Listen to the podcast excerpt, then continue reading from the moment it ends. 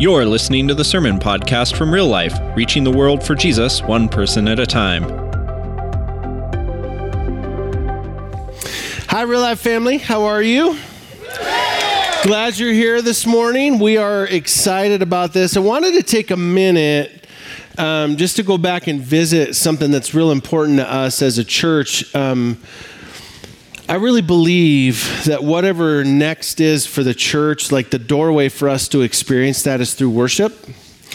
And uh, so I, I just want to keep calling us back and reminding us to these things. Like, did when you came this morning, did you prepare yourself? Or did you sleep in as late as you could and then run around and your kids kicked over things and they had to change their outfit at the last minute and you were cussing and, ah, you know, like, did you prepare yourself to be here, to be with God's community, telling him who he is?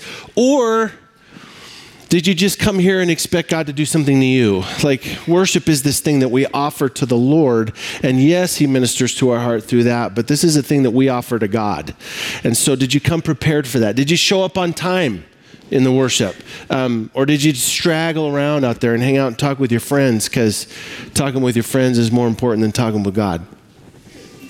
Like did this is remember Hebrews twelve, to offer God worship with proper reverence and awe. Like, did you come and offer God worship this morning that was proper reverence and awe? Did you do that this morning? I just want to keep reminding us and calling us back to that, because this is just going to be a central piece of who we are as a church. It's who we are moving forward. And I'm watching worship change my life. I'm watching it still continue to shape my marriage. I'm watching it still continue to change my family. I want you to experience what worship has for you, because it's good. So don't be afraid of it. Embrace it. Embrace it. Um, so I, I just want to keep calling us back to that. We're in this One Big Story series, and we're going to uh, be in week three this week. I want to go back and review kind of where we've been so we don't lose the forest for the trees, but I want to put these pieces together and kind of move through the, the arc of the story that God's telling here. So the first week, we talked about this. Genesis one says that God is good. He's a different kind of God than they've experienced before.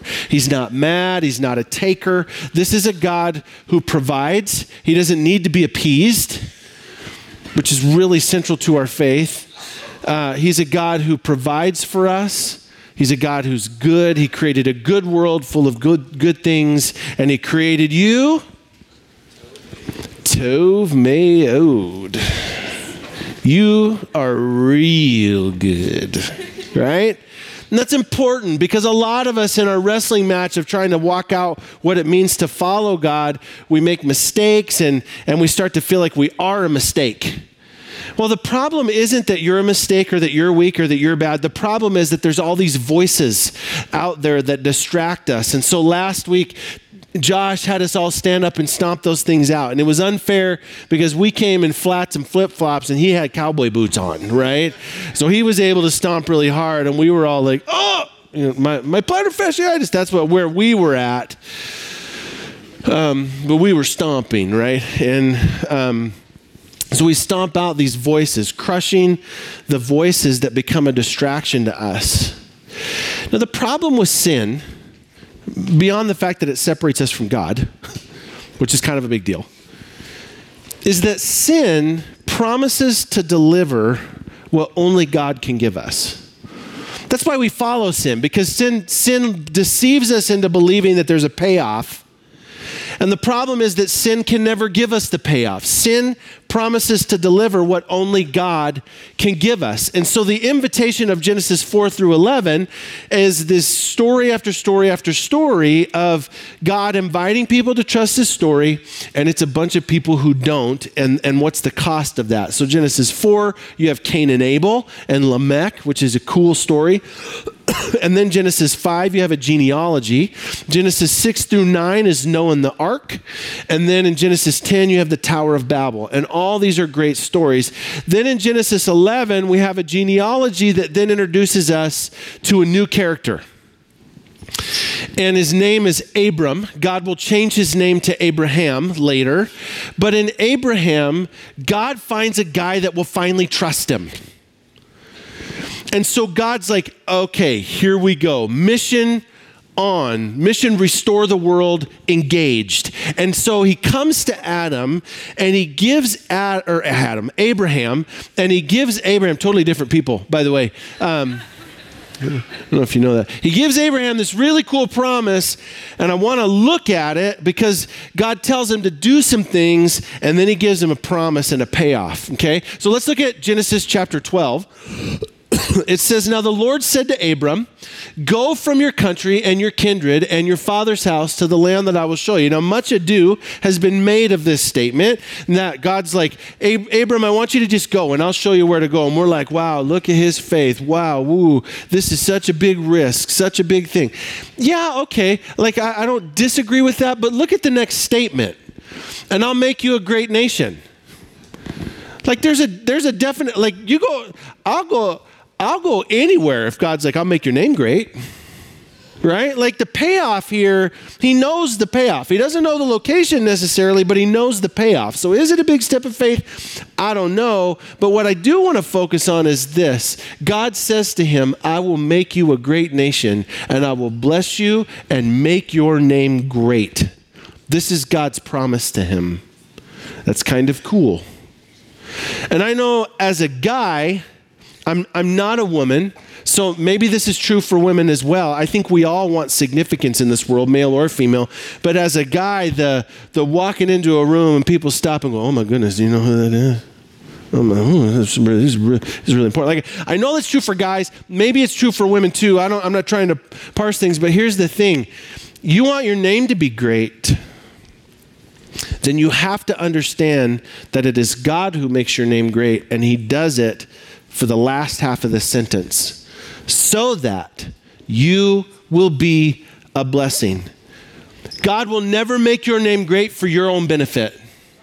God will never make your name great so that you can have your big bank account and pad your world and have your big house and drive cars. Now that may or may not happen. Those things may or may not be a part of your life, but God doesn't make your name great so that you can have that. God makes your name great so that you can be a blessing and for no other reason. That's his promise to Abraham, and it's his promise to you and me. And, and I will make you, uh, I will bless those who, uh, what, what is even happening? Go back one slide. There we go. That's where we're at. I will make of you a great nation, and I will bless you and make your name great so that you will be a blessing. Next slide. I will bless those who bless you, and to him who dishonors you, I will curse you, and in all and in you, all the families of the earth will be blessed. The, the whole world is going to be blessed because of you. I'm going to make your name great, Abraham, so that every nation in the world will be a blessed will be blessed by you. Pretty cool. Pretty cool promise. Let's read on. And so Abram went as the Lord had told him, and Lot went with him. And Abraham was seventy-five years old when he departed from Haran. And God's like, I'm going to make you a nation. And, and Abraham's like, well, the problem is I don't have kids. And God's like, good news, you're going to have a kid. Um, he, now he gives him the promise at seventy-five. The promise doesn't happen until he's actually much older. But, you know, you start having kids at seventy-five, right? Like everybody does that. It's crazy. How in the world, God, are you ever going to fulfill this promise to make me a great nation? I don't even have offspring. How, have you ever felt like God's promise to you is so outrageous there's no way he could pull it off? Now, here's a question. Do you follow a God who's big enough to pull that kind of stuff off? Or is your God too small? You know what I'm saying? Like, so Abraham took took Sarai, his wife, and Lot, his brother's son, and all their possessions that they had gathered, and the people that they had acquired in Haran, and they set out to go to the land of Canaan. And then when they came to the land of Canaan, Abram passed through the land to a place at Shechem, to the oak of Moreh, and at that time the Canaanites were in the land. And then the Lord appeared to Abram and said, to your offspring I will give this land. What's the problem? He don't got no offspring. Hey, what? What? I'm seventy-five. You're talking to me about offspring? I should be talking about my four oh one k. Like my, like I'm ready to buy my yacht and sail the world. You know, like this is not baby making stage of life. This is not what we should be doing here. So he built there an altar to the Lord who had appeared to him. Now there's some really cool stories that happen, but God makes this promise to him. I'm going to make your name great so that you can be a blessing to all the nations. And I'm going to do that by making you into a great nation. Through your offspring, all the world will be blessed. Like, be really clear about this. God is never going to bless you for your own benefit. He blesses you so that you can be a blessing conduit from God to other people. Like, that's our role as followers of Jesus. So be blessed. I'm just a blessing conduit. There's got to be a worship song in that. Although I don't know that conduit is a really good word. Worship conduit. Uh, blessing conduit. It doesn't ring. It doesn't have a ring. So we'll work on it. We'll finesse, wordsmith it a little bit. But that's your role as a follower of Jesus, is to be a blessing conduit into the lives of other people. God blesses you so that you can be a blessing to other people. And his promise is that when you do that, he'll do more with your life than you ever thought possible. And I know for a lot of us, we're sitting here going, I don't know how that works. I don't understand how God could take this mess and do anything good with it. I, I get it. I felt that way. Just his promise. The question is, do you believe him? So like last week, we, we wrestled with this question of, is God holding out on us? How we answer that question says a lot about the voices we choose to listen to, right? This week, we're wrestling with this question of, is God's promise secure? How we answer that question says a lot about how you and I are willing to put him on display in the world. Is God's promise secure? Like, it's easy to say yes, but when we're out in the world making choices, is it really so clear for us? So in Genesis fifteen, there's this really interesting story, and I'm not going to read it to you. I just want to tell it to you. Abraham has this really cool thing happen, and he goes to God, and God's like, Abraham, he reaffirms this promise. Like, I'm going to give you an off- a child, or I'm going to make you a great nation. And Abraham's finally kind of had it. And he says, okay, God, how in the world are you going to do this? I don't even have a kid. If I die, all of the wealth that I have goes to my servant Eleazar of Damascus. Like, you keep talking about making me a great nation, but twenty years have gone by and you ain't done nothing. I wonder this, if God gave you a promise for your life and then waited twenty years to fulfill it, would you stay faithful? Like, I, I hope I would say yes to that, but I don't want to wait twenty years. And so what happens is Abraham starts to question God. And so he grabs God by the collar, so to speak, and says, come on, show up. And so God says, okay, Abraham, here's what I want you to do. I want you to go get a bull and a she-goat and a, and a ram and a male goat and a turtle dove and a pigeon. And I want... God is a God of detail. I'm just saying... If you get a turtle dove and a crow, this doesn't count. Um, God's about to make a covenant with Abram, and here's the thing. In a covenant like this, in a blood covenant, this is not a peer-to-peer covenant. This is a covenant with a with a greater and a lesser, always in history. We've talked a lot about covenant throughout the, the course of our church, so if you've been journeying with this for a while, you have that information. But this is a greater and a lesser covenant. And what Abraham does, according to God's um, command, is he cuts all the animals in half, and he lays the, the halves out in a line.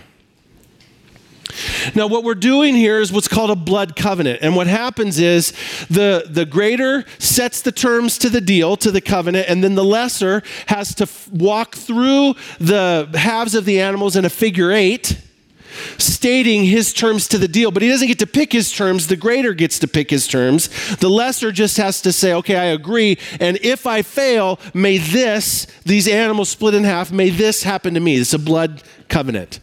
And this is what we're doing now. So God comes to Abraham. He says, get these animals, cut them in half, and lay them out. Abraham does this and then refuses to go in. Here's why. because he knows that he can never uphold this covenant. He knows that as soon as he walks into that blood, he's dead. There's no way you can measure up to a covenant with God. There's no way. Maybe you know exactly how Abraham felt in that moment. And so Abraham, it seems that he sits up on a hill up above these animals, and he's been there, and we don't know how long, but a little while. Vultures gather, so it's been a little while. And it says that uh, God causes Abraham to fall asleep, and this terrible darkness comes over him, and he has a dream. And in the dream, there's a smoking pot and a flaming torch. Now, smoke and fire and coals in the Bible, these are always a picture of the presence of God, always. I think about um, Isaiah when he goes into the throne room of God, and he says, I'm undone because I'm a man of unclean lips and I live among a people of unclean lips. And the angel comes to the altar before the Lord and takes a burning coal and touches his mouth to it to purify him. Why? Because it's a symbol of the presence of God. Think about uh, John twenty-one when Jesus restores Peter. The guys are out fishing. They've been fishing all night and they look and they see a man. They don't even know that it's Jesus. They see a man cooking fish on a fire of burning coals. Now, why do I need to know what kind of fire it is? Because it's not so much about the fire, it's an it's a the author's attempt to let you know that the presence of God was there. Does that make sense? Like, this is always a symbol for the presence of God. And so what happens is, in the dream, the smoking pot goes through the the animal parts. But then what's interesting is that the flaming torch, which is also a symbol for the presence of God, goes through the parts as well. And what God says to Abraham is this: Abraham, I know you can't uphold your end of the deal. And if and when you fail, I'll carry out your part of the covenant and I'll take your punishment. Abraham, I know that you don't understand how in the world I am ever going to pull this promise off to you. I get it. And I know that you're fearful that you're going to let me down and that I'm going to bail out on this promise that I've made you, which is a pretty great promise. I mean, think about it. He was promised, I'm going to make your name great. You're going to be a blessing to every nation in the world. Like, that's a, that's a great promise. God says, I know you can't carry out the covenant. It's okay. When you fail, and you will, I'll carry out your part and I'll take your punishment. Like, that's a cool promise that God gives to Abraham. And the promise is secure. And the question that I wrestle with is, how does, because I want to be that guy. I want to be a person that God uses to bless the whole world. I, I do. Like, I don't want to just hang out in my house and do nothing all day. I want to change the world. Like, how do you become a person that God says, I will make your name great so that you can be a blessing to all the people? How does God choose the people that he wants to do this with? Well, there's this really interesting story. Turn your cell phone off. There's this. That's going online. I'm, just, I'm just messing with you. It's just the A D D kicking in. Uh, but everybody else, take note. Turn your cell phones off. If we have a round two on that, I might go postal a little bit.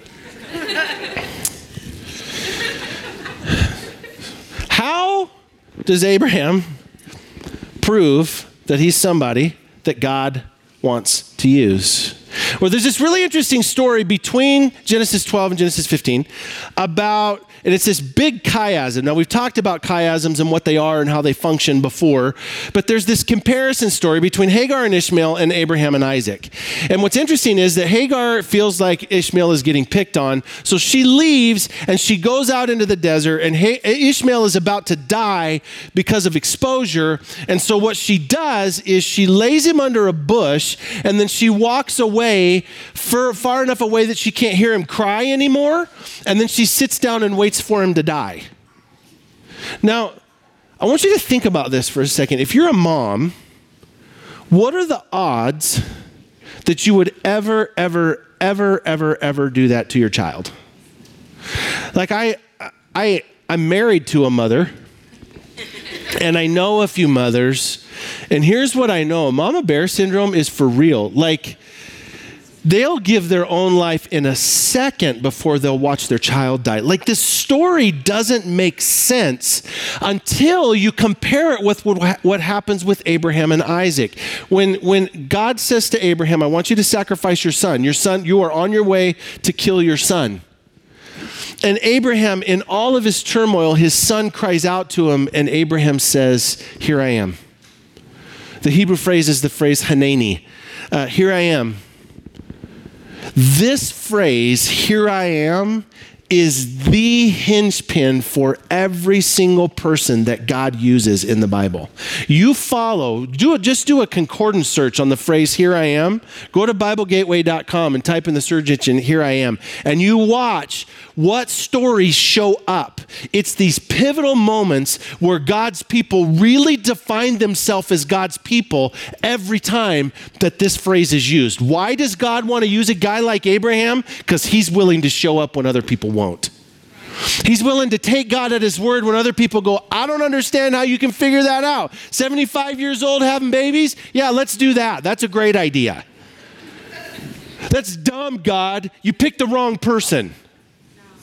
Not Abraham.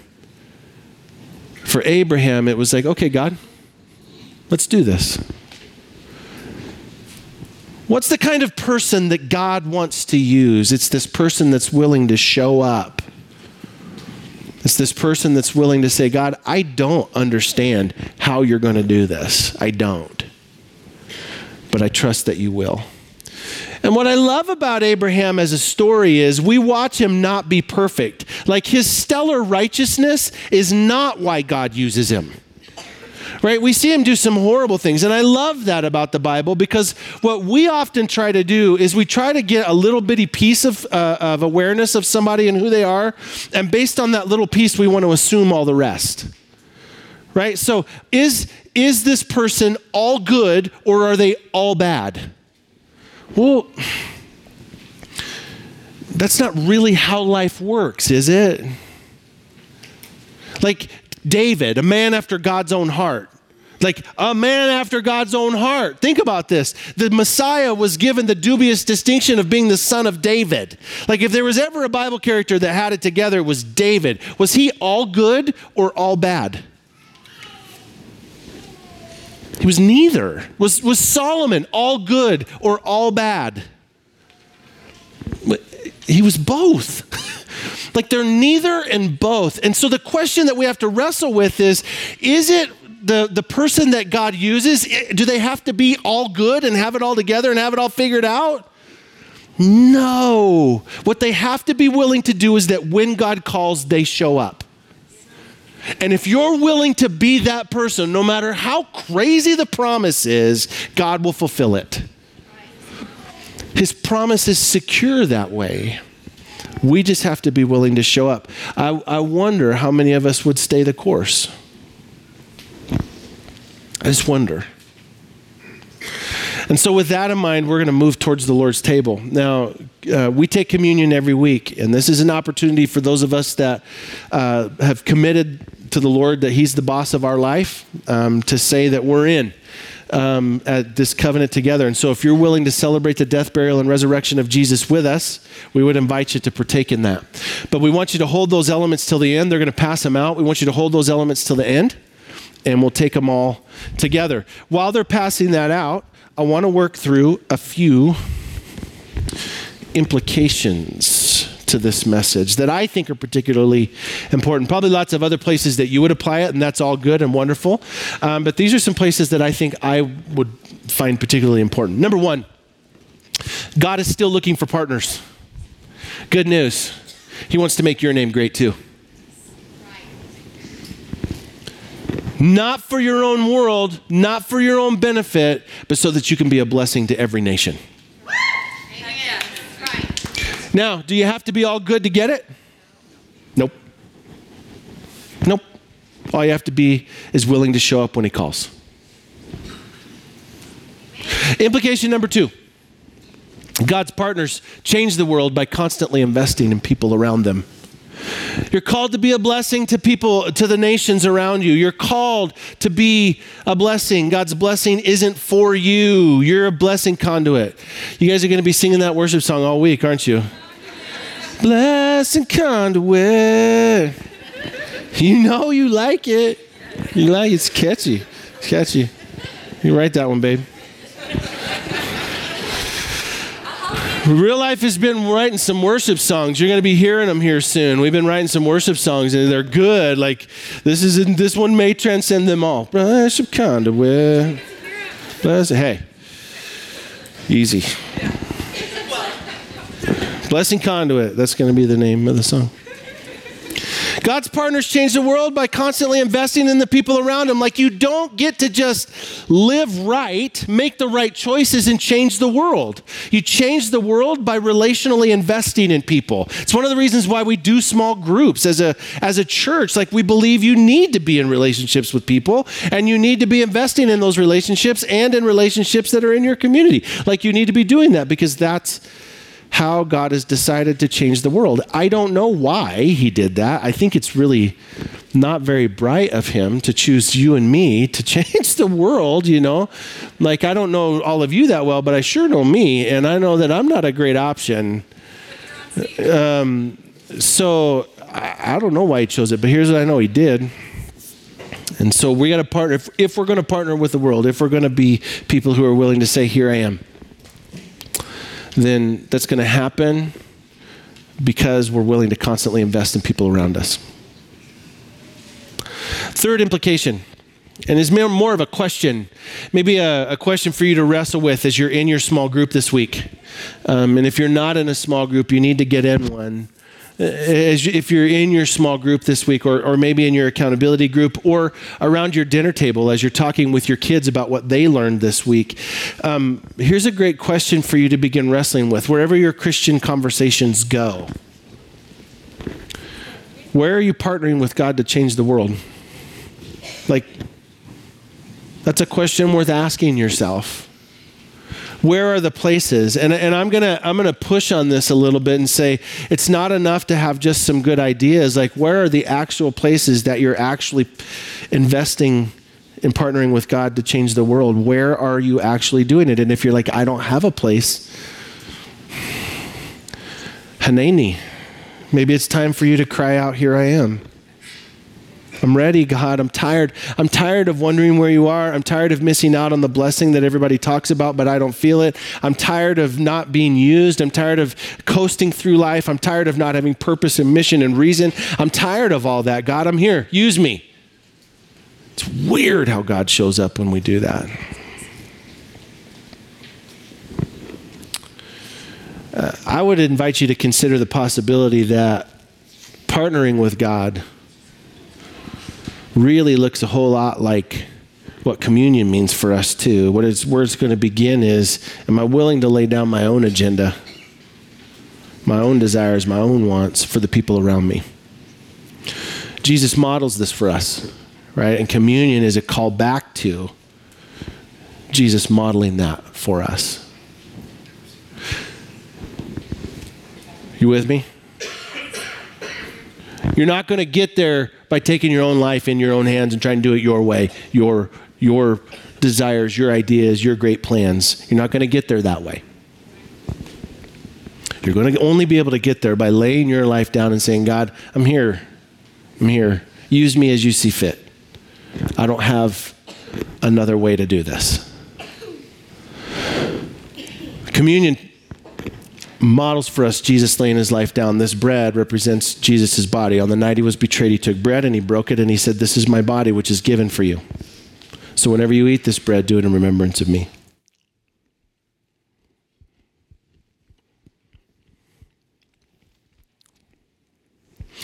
In the same way, after the dinner, he took a cup and he said, this cup, it's a new covenant in my blood, which is shed for you. So whenever you drink this cup, do it in remembrance of me. Let's pray. God, you are enough, and your promises are secure. No matter how crazy they sound, you um, You do great things when we're willing to say, here I am. And so, Lord, help us to have the courage of Abraham and the faith to believe that even within this life that we've we've done a lot of things wrong, that we haven't messed it up so bad that you couldn't find a way to fulfill your promise in it. Um, yeah, Lord, we love you and thank you for your grace and your continual, relentless pursuit of us. In your name, amen. We hope you've enjoyed this message from Real Life. If you'd like more information on who we are, what's happening in our church, and how you can get involved, visit us on Facebook and Twitter, and visit our website, lifer o t p dot com.